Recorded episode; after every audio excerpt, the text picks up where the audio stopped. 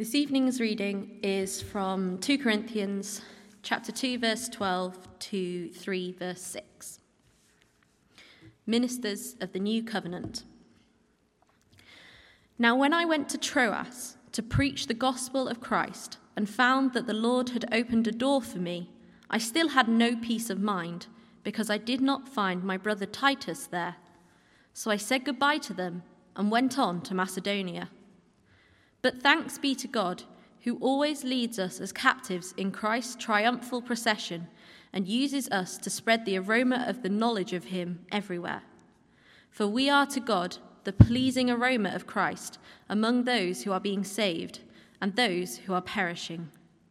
To the one we are an aroma that brings death, to the other an aroma that brings life. And who is equal to such a task? Unlike so many, we do not peddle the word of God for profit. On the contrary, in Christ we speak before God with sincerity, as those sent from God. Are we beginning to commend ourselves again? Or do we need, like some people, letters of recommendation to you or from you? You yourselves are our letter, written on our hearts, known and read by everyone. You show that you are a letter from Christ, and the result of our ministry, written not with ink, but with the Spirit of the living God, not on tablets of stone, but on tablets of human hearts. Such confidence we have through Christ before God. Not that we are competent in ourselves to claim anything for ourselves, but our competence comes from God. He has made us competent as ministers of a new covenant, not of the letter, but of the Spirit. For the letter kills, but the Spirit gives life. This is the word of the Lord.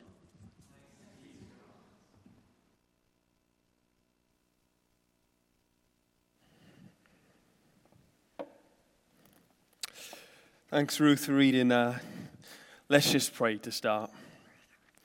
Lord, I thank you for your word. I thank you for the wisdom it gives us. And I just pray as I share some thoughts on this now that you'd be speaking directly to us. And I pray that we'd get to know you better and that through that we'd ultimately glorify you. In Jesus' name, amen. Well, hi everyone. As most of you know by now, I'm one of the interns here at the church. And I'm speaking on the aroma of Christ, has been made pretty clear by now. Uh, so I just thought I'd get straight stuck into it. I'll introduced by explaining what a triumphal procession is, okay? So if we follow along, in verse fourteen, uh, Paul says, "But thanks be to God, who always leads us as captives in Christ's triumphal procession." In one, in the first century, so this is a triumphal procession here, in the first century, uh, when Rome would uh, win a, a, a significant battle, Um, the military general would hold a big parade in the cities, and this would be led by the general and then followed by the army behind them, and then the captives of war would be led uh, behind them. And the priests would be burning incense, like we attempted to do here today, and the citizens would be throwing flowers onto the path, such that when the soldiers trampled on these flowers, it would kind of drum up a certain aroma. It'd be a distinct smell in the air that would follow this procession. And so what Paul is saying here, by using this imagery of a triumphal procession, is that God leads us in, in victory with Christ as the general. And at the end of verse fourteen, Paul says, God uses us to spread the distinct aroma of him everywhere. The distinct aroma. So we are part of the procession, even if we're seen as kind of like the captives of this procession that are now joyfully following Christ as the general. We are part of sharing this aroma, okay, through the streets of Rome. So in the next fifteen minutes or so, maybe a bit more, we'll see, um, I'm going to explain exactly what this aroma is, um, how others respond to the smell, and why we should be spreading it in the first place. Nice and clear. Okay. So the aroma. Well, the aroma is the extension, or I like the word sharing, of Christ through us. Uh, again, in verse fourteen, Paul says that God uses us to spread the distinct aroma of the knowledge of him everywhere. And what, what is this knowledge of him? What, what exactly does that mean? Well, a knowledge of Christ comes through being in a relationship with Christ. Okay, it's through knowing him and him working through us. So this fragrance, this aroma of the knowledge of him, this is one which points towards Jesus, okay, towards what a relationship with him looks like. And we are called to um, give others a taste of this. We're called to give others a chance to catch this scent um, of what it looks like to be in a relationship with Christ, what it looks like to be saved by him. The aroma is the extension of Christ through us, the sharing of Christ. And, and by the way, this is my longest point by far, this first one. So if it seems I'm going on for a while, this takes up over half of the uh, of the preach. So I'm going to give two examples of what exactly what this smells like.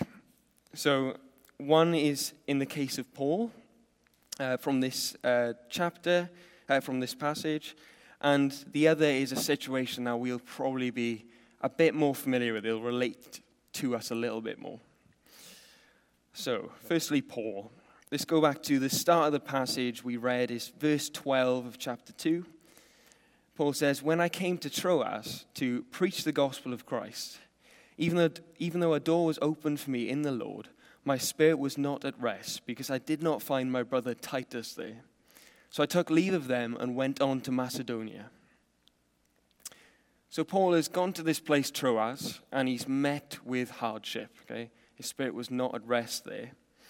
And so he moves from there to Macedonia, where he's then met by more persecution, because later in Second Corinthians, it says that at Macedonia, he was afflicted at every turn. And this is this is classic Paul. You know, he goes through suffering after suffering. But what does he do in response to this in the passage? Does he have a big old moan? No. He says, "Thanks be to God, who in Christ always leads us in triumphal procession." He's able to thank God in this suffering. And uh, later in Second Corinthians, it says, "My grace is sufficient for you, for my power is made perfect in weakness." God's power is made perfect in weakness. And so through Paul's suffering, okay, you know, afflicted at every turn, we actually see Christ working through Paul, okay? He's able to give thanks. We see this product of having a relationship with him. That's the scent. Does that make sense? That's the scent. And Andy last week talked about um, how God comforts us, and through that we're able to comfort others. And in the same way, God is comforting Paul, and he, then he's able to give thanks, and he's therefore being a, an aroma which he can then spread to others. Other people can see this. You know, how is Paul giving thanks in a situation like this? And of course, Paul ends up spreading this aroma to half of Eastern Europe. You know, he, he spreads the gospel to a lot of people. So that's Paul. We're getting through the first point slowly. Now, how it smells in perhaps a more um, relatable way.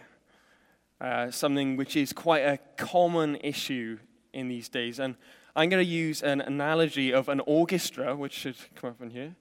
So imagine um, a grand orchestra playing in the Royal Albert Hall, and there are uh, uh, there's an audience of about five thousand two hundred people watching this uh, orchestra play. Now, our brains are like that orchestra, okay? And the orchestra plays certain songs to the audience, us, okay? So you've probably heard a similar thing before. You know, our brain can play us joyful songs at times. The orchestra plays a joyful song, and we hear that. Um, you know, it can play an excited song, or it can play a depressing song, a sad song. And more often than not, uh, in this culture, well, in, you know, today's world, we see the issue of anxiety and lots of mental issues arise. And so perhaps the orchestra starts to play an erratic, crazy song that no one really likes, and it's, um, you know, kind of intrusive there onto the audience, right? But there's one thing we've got to remember in this picture. The audience and the orchestra, they are two separate things, okay? They're two separate things. And what being part of the triumphal procession, being in relationship with Christ, allows us to do is to put some noise-canceling headphones on. So I'm going to try and put these on now. Beautiful. And with these headphones on, I can't hear the orchestra anymore, or at least I can a little bit. You know, sometimes the, the thoughts leak through. Being in relationship with Christ actually starts to numb these uh, these thoughts. And I'll explain why, but I need to take these off because I can't hear what I'm saying with these on. Um, so just like Paul now, we're seeing that Christ is able to help us when we're suffering. Okay, he's able to be this blockage from these anxious thoughts. And how he does this is because we can retreat into the peace of knowing Jesus. When we retreat into the peace of knowing Jesus, into the presence of Jesus, we our priorities start to realign. You know, we, we'll all relate to this on some level. Our priorities start to realign. We realize what what is actually important. And many things that we're worrying about and these thoughts that are coming in, they... we realize that they're actually chasing after the wind, as it says in Ecclesiastes, okay? We see that Jesus is king, and that the things on this earth, you know, they're not as important as him. You know, we st- we have these noise-canceling headphones on that are now playing a different track. They're playing the Jesus track. And this is a smell, this is an aroma, okay, which can be seen by others.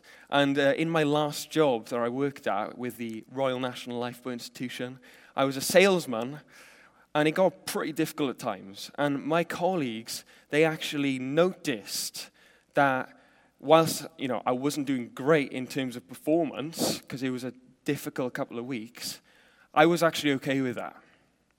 I had my priorities in line because I knew Jesus. And they commented on this, and I was able to share with them that actually I find my peace in Jesus Christ.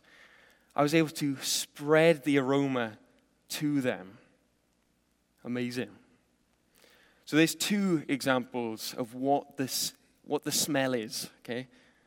Um, so we've had, you know, Christ working through Paul in his suffering, and, you know, a similar thing with him being able to, you know, help us control our minds. But what does this smell like to others? This is the second point now. Right, we're, we're doing well now. We're over halfway through. Don't worry about it. That, that that first point was long, but I felt like God needed me to share that, wanted me to share that. Just continue in verse fifteen. How do how do how do others respond to this? For we are to God the pleasing aroma of Christ among those who are being saved and those who are perishing. To the one, we are an aroma that brings death. To the other, an aroma that brings life. And who is equal to such a task? Now, my colleagues in my uh, job at the R N L I, they responded well. They were interested, um, you know, in this kind of peace I seemed to display through knowing Jesus. It was like an aroma of life. But I mean, I've got many stories myself. I don't really have time to share them. But if you shared Christ with other people, you'll know that often people aren't necessarily interested in it. And, you know, the gospel message is actually quite offensive. You know, it's an offensive message, message, and some people will not respond well to that.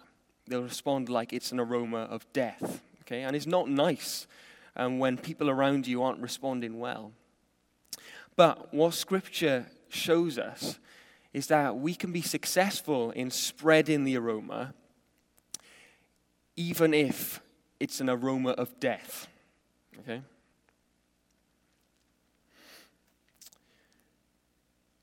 Jesus was not always an aroma of life, believe it or not.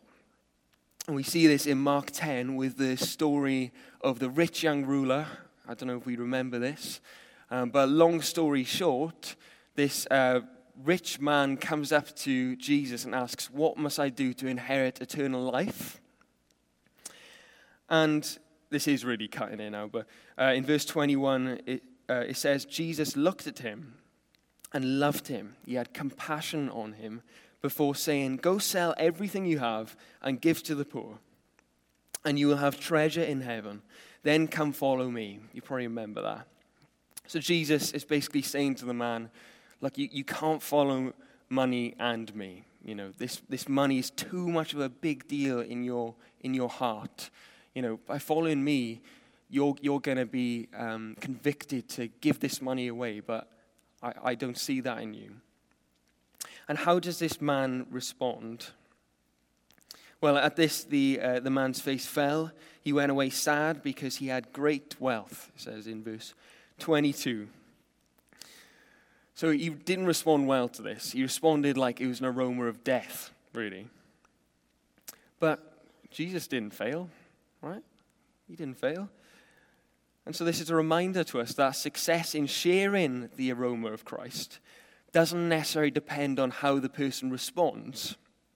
Okay, it's more on, it's more based on the content of the message. Uh, are you sharing this message sincerely? It says in uh, verse seventeen of our passage, "In Christ we speak before God with sincerity." And are we sharing this message lovingly? Okay, that's what determines whether it's a good message or not. So that should take the pressure off a little bit. You know, it, We've often, I'm sure you've often been disappointed by how your family are not interested, but that's not necessarily a failure. So that's the second point. Again, through a bit quicker now. It can be a good or bad smell. Um, you know, it could be death or life, but that doesn't mean we failed. Okay. And in fact, God is pleased with us when we give a message that is sincere and loving about Christ. And when it does go well, it brings life. Yeah? This is an aroma that brings life to people. And, you know, if we're bringing people into a relationship with Jesus, that is the best way to live. That is the healthiest way to live. And it's the only way to live eternally.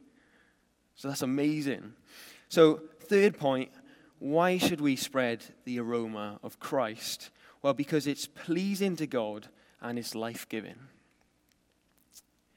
In verse fifteen of our passage, oh, I got this wrong way around. No, uh, in verse fifteen of our passage, it says, uh, "For we are to God the pleasing aroma of Christ." The pleasing aroma. When the Israelites in the Old Testament would make sacrifices to God, it would often describe those sacrifices, the themes coming up, as a pleasing aroma to God. Uh, an example is in Leviticus one, verse nine. It says, "You are to wash the internal organs and the legs with water, and the priest is to burn all of it on the altar. It's a burnt offering, a food offering, an aroma pleasing to the Lord." That's an example there. And this is used many times throughout the Old Testament. And this word in the Greek Old Testament for aroma is the same word that's used in the Greek New Testament here in, in this passage for aroma. So what is Paul saying by using this specific word? Well, he's saying that we are that pleasing aroma, okay, when we're, when we're sharing Christ with others. We're living daily as a sacrifice for God. You know, following Jesus is a sacrifice. And we're spreading this to others. And in Romans twelve, Paul urges us to offer our bodies as a living sacrifice, holy and pleasing to God. There's no aroma if there's nothing on the altar in the first place. But importantly, what this is saying to us is that we are not just the aroma of Christ to other people. We're not just called to share Christ with other people. That's not the main important bit. Actually, we are the aroma to God himself. Paul says, "For we are to God the pleasing aroma of Christ." Before he says, "We're the aroma to other people," God is the audience when we're being the aroma, when we're spreading the aroma. And so this is great. This this takes the pressure off because we realize that actually sharing Christ, um, being a good represent, being a good representative, isn't about other people's responses. You know, it's, it's, it's often not a good one. It's actually about giving this message sincerely and our loving Father looking down at us and being pleased. That is the most important thing about being a Christian, is pleasing God. You know, he is the most imp- important being in the universe. He's, his face is shining upon us. So we spread the fragrance of Christ because it's pleasing to God. And of course, it brings life.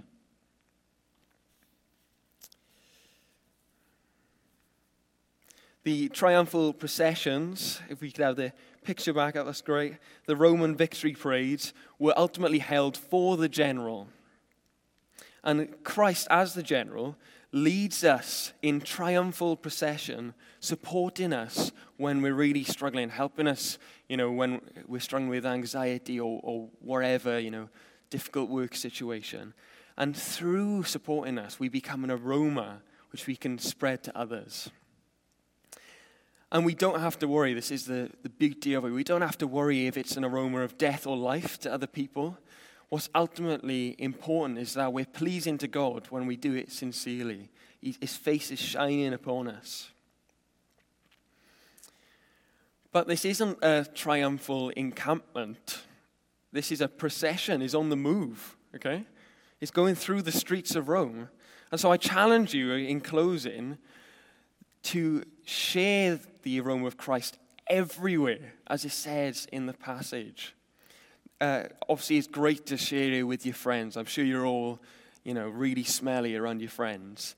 And, you know, to your family, uh, to your workplaces, to Leamington Spa, to the United Kingdom, to a country which has never had a whiff of the aroma of Christ before. Perhaps some some of you feel called to be the aroma in, you know, some Muslim country in Africa. I don't know. But when you do go, when you do share the aroma of Christ, remember these words from the end of the passage in verse four. Such confidence we have through Christ before God, not that we are competent in ourselves to claim anything for ourselves, but our competence comes from God. He has made us competent as ministers of a new covenant. So let me just pray into that to finish. Lord, we thank you for leading us in triumphal procession, that you've won the battle and that we're now following you. And Lord, we thank you that though we suffer sometimes, that our life is difficult, that you know, our brains might be feeding us uh, thoughts that are difficult to handle.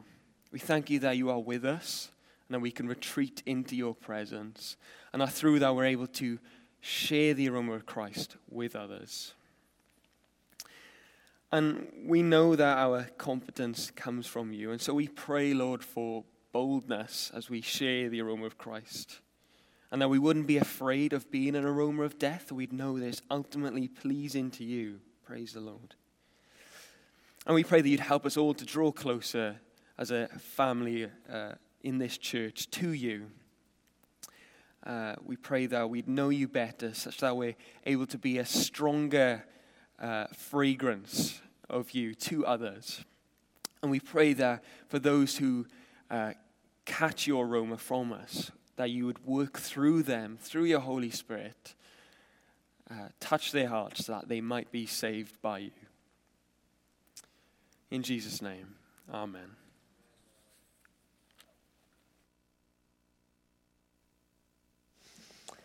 Amen. Would you like to stand? We are going to uh, worship the Lord now and turn this uh, into a response of worship Uh, to the Lord.